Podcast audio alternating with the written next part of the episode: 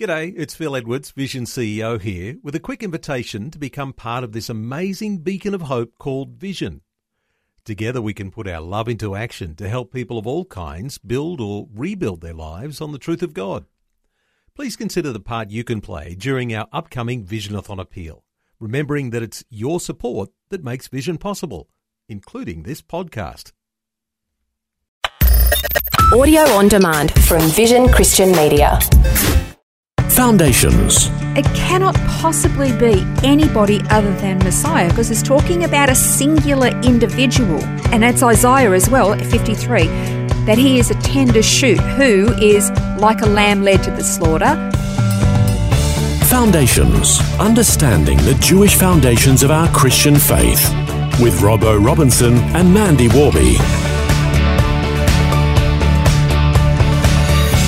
We are in a series with a quest, the goal of which is to correctly identify the Mashiach, the Messiah of the world. There have been many throughout history claiming that title and mandate, and they're from all different nations, different cultures, and different religious backgrounds. Some date back to antiquity, some are a lot more current, but they have all got one thing in common. They claim to be a select, chosen individual with a spiritual or divine mandate, and as such, demand obeisance and devotion. There is, of course, one standout among them.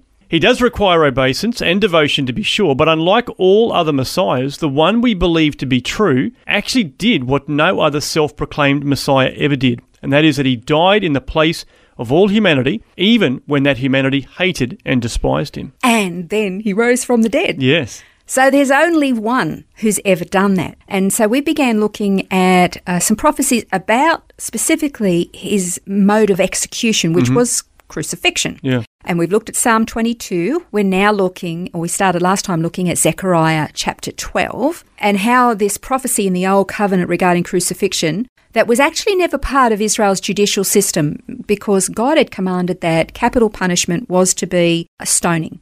Horrible as that is, that's just the way it is, okay? You can't sort of scratch that bit out of the Bible because you mm. don't like it. That's what God said. And it was actually four to five centuries before crucifixion actually came to the land of Israel, brought there by the Romans. And we also learned that modern rabbis have worked really hard to reinterpret the ancient understandings of these particular crucifixion descriptions in Scripture. It's because they don't want it to point to Messiah, because if it points to Messiah, then you go, well, who does this happen to? And hello, it happened to Jesus. Yeah. They just it, they just can't go this. It's just a stretch too far for them. And so we've looked last time at how some of the ancient rabbis actually did say that this particular passage in Zechariah was talking about a Messiah.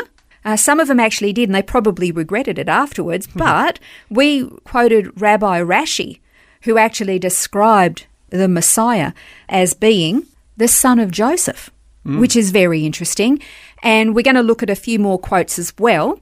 But probably it would be good to actually read that particular verse again. Yeah, well, let's do that. It's uh, Zechariah 12, verse 10, where it says, God said, I'll pour out on the house of David and on the inhabitants of Jerusalem the spirit of grace and of supplication, so that they'll look on me whom they have pierced, and they'll mourn for him as one mourns for an only son, and they'll weep bitterly over him like the bitter weeping over a firstborn. And so we mentioned last time that they, many of them actually try to make it, you know, that it's talking about King Josiah who was killed by an arrow shot during battle with the enemy, but no, no, no, no. Doesn't because, quite fit. No, it doesn't fit that because that's talking about the inhabitants of Jerusalem, that's Israel, looking on him whom they've pierced. Yeah. So it can't be, can't be Josiah.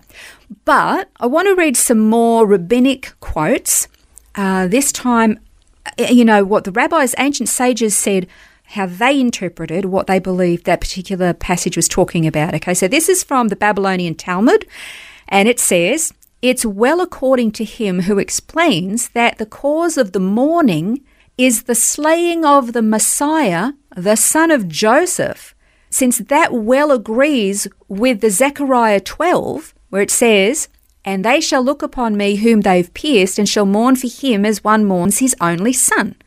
And then there's another one, Rabbi Moses Alshek. He lived in Turkey in the 16th century, and he interpreted this same verse, that's uh, Zechariah 12:10, like this: They shall look unto me, for they shall lift up their eyes unto me in perfect repentance when they see him whom they've pierced, that is, Messiah, the son of Joseph. He will take upon himself all the guilt of Israel. Again, they're talking about Messiah, son of Joseph. So just a question on that. Now, this isn't Joseph, father of Jesus, is it? It's No. Joseph from the Old Testament. Yeah, it's talking Yeah. about Joseph, the son of uh, Jacob, uh, Abraham, Isaac, Jacob, and it's and it's funny because in a future episodes we are actually going to talk about how Jews throughout history and even to this day they're looking for two messiahs.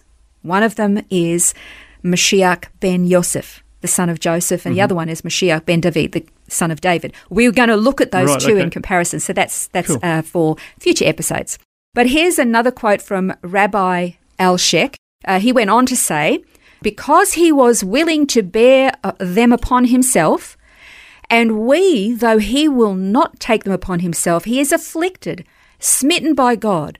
But when the time comes for him to show himself in all his glory, then all will see and understand how big is the power of the sufferer for that generation. Hmm. So again, he's he's almost quoting from Isaiah 53. Well, that's right. That's I was thinking the same thing. I mean, Isaiah 53 verse 4 says, "Surely our griefs he himself bore, and our sorrows he carried, yet we ourselves esteemed him stricken, smitten of God, and afflicted." So there's a, a lot of similarity there, isn't there? There really is, but funnily enough, Rabbi Rashi, who interprets Zechariah 12:14 as being about the Messiah, he interprets Isaiah 53 as being about Israel. Oh, really? There's some inconsistency there. I'm just saying.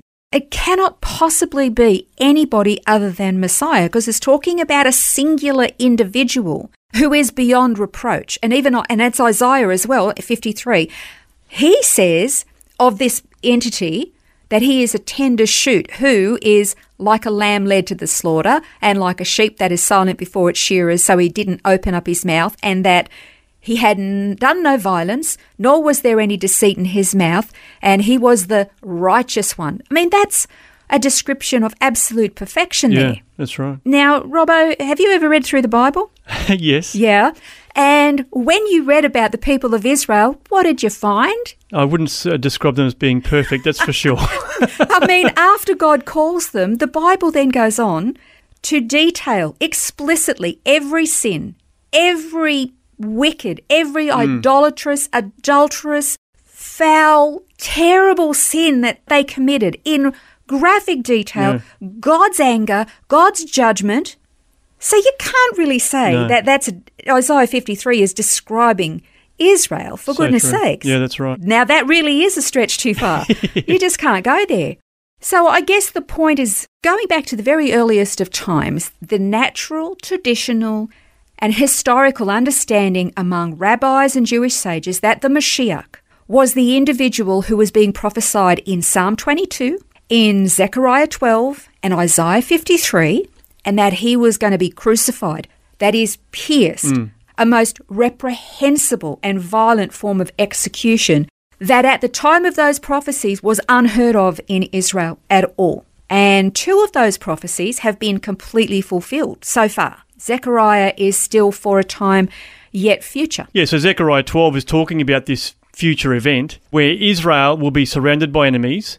God has promised to protect her, but in the middle of all that future trauma and fear, Mashiach will reveal himself to his own people, and suddenly they will you know, have this understanding of exactly who he is. And it's funny because if you look in Revelation, at various different places in Revelation, it's actually describing Jesus and in all his glory, right? He is magnificent and he is glorified, and yet it still describes him as being presented as the lamb that was slain. Yeah, that's right. So he still actually has all of the evidence of what he went through, mm. Even when he's glorified. Yeah.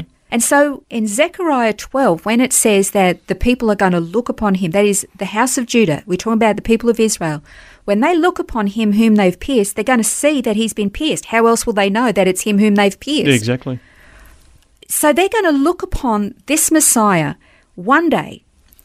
They're going to recognize who he is because Jesus is going to reveal himself to them. They've been blinded for the past 2,000 years, but the, that blindness is going to be lifted at a time in the future. And it's getting closer every day. And I want to finish with a verse actually from uh, Romans, where Paul said, this is Romans 11, verses 25 26. It says, For I don't want you, brothers, to be uninformed of this mystery, so that you won't be wise in your own estimation, that a partial hardening has happened to Israel until the fullness of the Gentiles has come in. And so, all Israel will be saved, just as it is written. The deliverer will come from Zion, he'll remove ungodliness from Jacob. Hmm. That day is coming when It's that a- blindness is going to be lifted. But I tell you, Paul said before then, he said, You Gentiles, don't be so arrogant to think that you're somehow better than the natural branches. Hmm. God dealt with the natural branches. And if you think you're better than that, God's going to deal with you wild olive branches too. So we're not supposed to think that we're better than Israel or that we've replaced Israel because God is going to restore Israel and lift that blindness, and He's doing it bit by bit every day. Yeah. But one day, Jesus is coming back in His glory with the evidence of His sacrifice for them, and they're going to look on Him and they're going to go, Oh my goodness, it was you all along. Yes. Can you imagine the grief? Can you imagine the sorrow that's going to be in their heart Mm. that for 2,000 years they fought against Him? Well, that brings today's program to a close, but a reminder that you can listen back to today's episode and others that you might have missed via our website or your favourite podcast app. Just search Foundations with Mandy and Robbo to find it, or go to the website vision.org.au forward slash foundations. This has been Foundations, a look at the Jewish foundations of our Christian faith. For study notes, resources, and more, see vision.org.au slash foundations. Thanks for taking time to listen to this audio on demand from Vision Christian Media. To find out more about us, go to vision.org.au.